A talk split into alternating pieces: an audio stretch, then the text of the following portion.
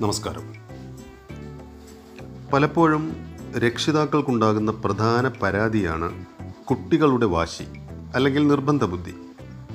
കുട്ടികളല്ലേ വാശി ഉണ്ടാവണം. അസുഖമുള്ളപ്പോഴും അവർക്ക് ഇഷ്ടമില്ലാത്ത സാഹചര്യങ്ങളിലും ഉണ്ടാകുന്ന നിർബന്ധ ബുദ്ധിയെ നമുക്ക് മനസ്സിലാവും. എന്നാൽ പോലും അത് നിയന്ത്രിക്കൽ പ്രയാസമാണ്. പലപ്പോഴും കുട്ടിക്ക് അനുകൂലമായി നിൽക്കുന്നതാണ് നമ്മുടെ പതിവ്. ഈ വാശിയോടുള്ള നമ്മുടെ പ്രതികരണം ശരിയാണോ? എന്താണ് വാശിക്കുള്ള കാരണങ്ങൾ? എങ്ങനെയാണ് കുട്ടികളുടെ വാശി നിയന്ത്രിക്കുക? ഈ കാര്യങ്ങളാണ് ഇന്ന് മഴവില്ലിൽ വിശകലനം ചെയ്യുന്നത്. സുഹൃത്തുക്കളെ ക്ഷീണം വിശപ്പ് അസുഖം എന്നിവ കുട്ടികൾ വാശി പിടിച്ച് കരയാനുള്ള കാരണങ്ങളാണെങ്കിലും പ്രധാനമായി വാശി കാണിക്കുന്നത് ശ്രദ്ധ ആകർഷിക്കാനും ചില കാര്യങ്ങളിൽ നിന്ന് രക്ഷപ്പെടാനും വിചാരിച്ച കാര്യങ്ങൾ നടത്തിയെടുക്കാനും വേണ്ടിയാണ്. ഇതിനെ ടെമ്പർ ടാൻഡ്രം എന്നാണ് പറയുന്നത്. പതിനെട്ട് മാസം വരെയുള്ള കുട്ടികളിൽ ഇത് സ്വാഭാവികമാണ്. എന്നാൽ രണ്ട് വയസ്സിന് ശേഷവും ഇത്തരം വാശികൾ കാണുകയാണെങ്കിൽ മാതാപിതാക്കൾ അഥവാ രക്ഷിതാക്കൾ വളരെ ശ്രദ്ധയോടെ അത് കൈകാര്യം ചെയ്യേണ്ടതാണ്. കുട്ടികൾ കരയുന്നത് കണ്ടു നിൽക്കാൻ സ്നേഹമുള്ള രക്ഷിതാക്കൾക്ക് കഴിയില്ല. കരച്ചിൽ നിർത്തുന്നതിനായി എന്തും ചെയ്യാൻ തയ്യാറാവുന്നത് സാധാരണവുമാണ്.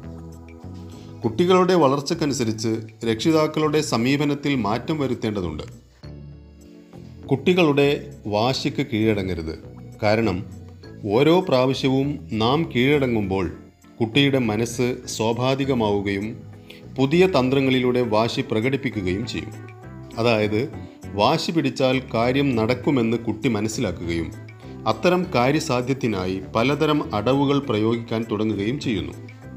പ്രായം കൂടുന്നതിനനുസരിച്ച് വാശി മാറ്റിയെടുക്കാൻ കഴിയാതെ സ്വഭാവ വൈകല്യത്തിനും വ്യക്തിത്വ പ്രയാസങ്ങൾക്കും കാരണമാകും രക്ഷിതാക്കൾ വളരെ പക്വതയോടെ കൈകാര്യം ചെയ്യേണ്ട വിഷയമാണിത്. രണ്ട് മാർഗങ്ങൾ പറയാം. ഒന്ന് കുട്ടികളുടെ നിർബന്ധ ബുദ്ധി അവഗണിക്കുക. രണ്ട് കുട്ടിക്ക് ഇഷ്ടപ്പെട്ട മറ്റു കാര്യങ്ങളിലേക്ക് ശ്രദ്ധ തിരിക്കുക.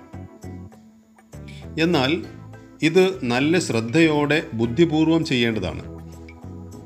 ടി വി കാണാൻ വാശി പിടിക്കുന്ന കുട്ടിക്ക് മൊബൈൽ ഫോൺ കൊടുക്കുന്നത് പോലെയുള്ള അബദ്ധങ്ങൾ ഉണ്ടാവരുത്.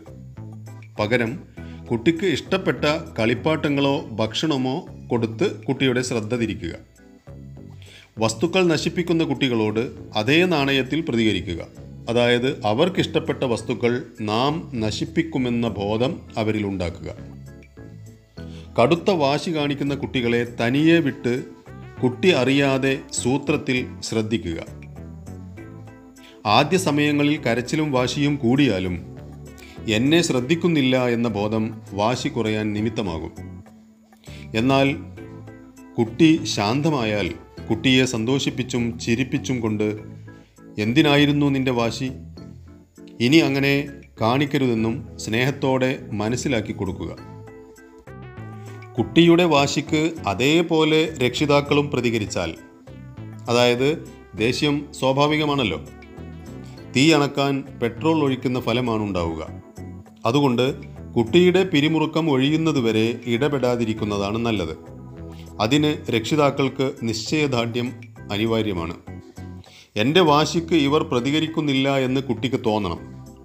ഇത്തരം നിസ്സംഗഭാവത്തോടെ അച്ഛനും അമ്മയും പ്രതികരിച്ചാൽ മാത്രമേ കുട്ടികളുടെ കാര്യസാധ്യത്തിന് വേണ്ടിയോ ശ്രദ്ധ ആകർഷിക്കാനുള്ളതോ ആയ വാശി മാറ്റിയെടുക്കാൻ കഴിയൂ. കുട്ടികൾ ചെയ്യേണ്ട കാര്യങ്ങളിൽ നിന്ന് രക്ഷപ്പെടാൻ പലതരം മാർഗങ്ങൾ സ്വീകരിക്കുന്നത് കാണാം. അവർ എന്തൊക്കെ വാശി കാണിച്ചാലും ആ ഉത്തരവാദിത്വങ്ങളിൽ നിന്ന് ഒഴിവാക്കി കൊടുക്കരുത്. ഒരു പ്രാവശ്യം നിങ്ങൾ അത് അനുവദിച്ചാൽ മറ്റു വാശികളേക്കാൾ പെട്ടെന്ന് കുട്ടികൾ ഇത്തരത്തിലുള്ള വാശിക്ക് വിധേയരാകുന്നതാണ് കാണുന്നത്. പഠനവുമായി ബന്ധപ്പെട്ട എഴുത്തുകളും ഹോംവർക്കുകളും രക്ഷിതാക്കൾ ചെയ്തു കൊടുത്ത് കുട്ടികളോട് സ്നേഹം പ്രകടിപ്പിക്കാതിരിക്കുക. ഇത്തരം സന്ദർഭങ്ങളിൽ രക്ഷിതാക്കൾ ദേഷ്യം പിടിക്കാതെ അവരെ പ്രോത്സാഹിപ്പിക്കുകയാണ് വേണ്ടത്. എത്ര വാശി പിടിച്ചാലും ഉത്തരവാദിത്വങ്ങളിൽ നിന്ന് ഒഴിവാകുകയില്ല എന്ന ബോധം അവരിൽ ഉണ്ടാക്കാൻ ഇതാണ് മാർഗം. അവർ അത് ചെയ്തു തീർത്താൽ പ്രോത്സാഹന സമ്മാനങ്ങൾ നൽകുകയുമാവാം രണ്ട് വയസ്സ് മുതൽ രക്ഷിതാക്കൾക്കുണ്ടാകുന്ന അശ്രദ്ധ കുട്ടിക്ക് അഞ്ച് വയസ്സാകുന്നതോടെ ശാരീരിക ഉപദ്രവങ്ങൾ പോലുള്ള സ്വഭാവ വൈകല്യങ്ങളിലേക്ക് വഴിമാറുന്നതായാണ് കാണുന്നത്. കുട്ടികളോട് സ്നേഹം നന്നായി പ്രകടിപ്പിക്കണം. സ്നേഹം പ്രകടിപ്പിച്ചാൽ കുട്ടികൾ വഷളാകുമെന്ന തെറ്റിദ്ധാരണ പല രക്ഷിതാക്കൾക്കുമുണ്ട്. എന്നാൽ ദേഷ്യം നന്നായി പ്രകടിപ്പിക്കുകയും ചെയ്യും. യഥാർത്ഥത്തിൽ സ്നേഹം പ്രകടിപ്പിക്കുകയും ദേഷ്യം നിയന്ത്രിക്കുകയുമാണ് വേണ്ടത്. കുട്ടികളുടെ അറിവില്ലായ്മയെ മനസ്സിലാക്കി കൊടുക്കാം. എന്നാൽ ഭക്ഷണത്തിന്റെയും വസ്ത്രത്തിന്റെയും കാര്യത്തിൽ രക്ഷിതാക്കൾക്കും വാശി ഉണ്ടാവാൻ പാടില്ല. കുട്ടികളുടെ വ്യക്തിത്വത്തെയും വ്യക്തി സ്വാതന്ത്ര്യത്തെയും ആദരിക്കുന്ന സമീപനമാണ് ഉണ്ടാവേണ്ടത്. എന്റെ ആഗ്രഹങ്ങളെല്ലാം സാധിക്കുമെന്നോ ഒന്നും സാധിക്കില്ല എന്നോ ഉള്ള വിശ്വാസത്തിന് പകരം ആവശ്യമുള്ള ഗുണമുള്ള കാര്യങ്ങൾ അതാത് സമയത്ത് സാധിക്കും എന്ന വിശ്വാസം കുട്ടികളിൽ ഉണ്ടാവണം കാരണം സാമൂഹ്യ ജീവിതത്തിൽ ബുദ്ധിശക്തിയേക്കാൾ വികാര നിയന്ത്രണങ്ങൾക്കാണ് പ്രാധാന്യം. സാമൂഹ്യ ബന്ധങ്ങളും വൈവാഹിക ബന്ധങ്ങളും തകരുന്നത് കൂടുതലായി കാണുന്നത് സാമ്പത്തികമായും വിദ്യാഭ്യാസപരമായും മികച്ചു നിൽക്കുന്നവരിലാണ്. കുട്ടിക്കാലത്തെ സ്വഭാവ രൂപീകരണമാണ് നമ്മുടെ സാമൂഹ്യ ജീവിതം നിശ്ചയിക്കുന്നത്.